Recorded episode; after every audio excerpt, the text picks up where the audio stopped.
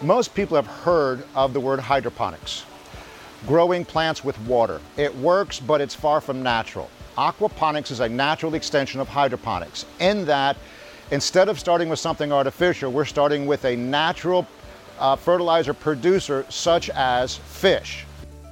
Aquaponics has been around for centuries. It's nothing new. We are teaching earth sciences and agro technologies, but we're applying them in the city to our urban problems and to our household situations. I don't have enough footprint to make a difference in being a food producer. I do have enough footprint to illustrate to the next generation how to feed the world and let them figure it out. And it goes through this ebb and flow and flood and drain process all day long with no electricity, mimicking what's going on underneath our feet every single day. So that's where I've dedicated my time and my effort. Not for me being a food producer, but to being more of an educational farm to teach the next generation how to use these technologies to actually bring about sustainable solutions. Our Everglades tomatoes. They are the only tomato that fruits year round down here in South Florida. When I got into this, I thought we were teaching self sustainability.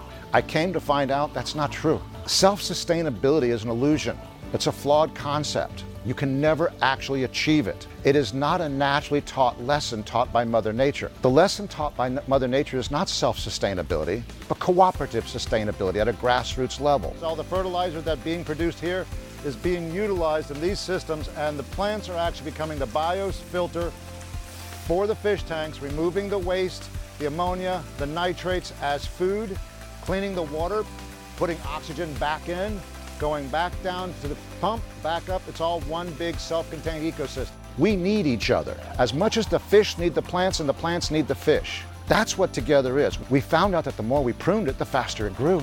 The faster it grew, the more we had to prune it. We never got in front of it. We realized that this was a serious food machine if properly managed and engineered the way it was designed to be used.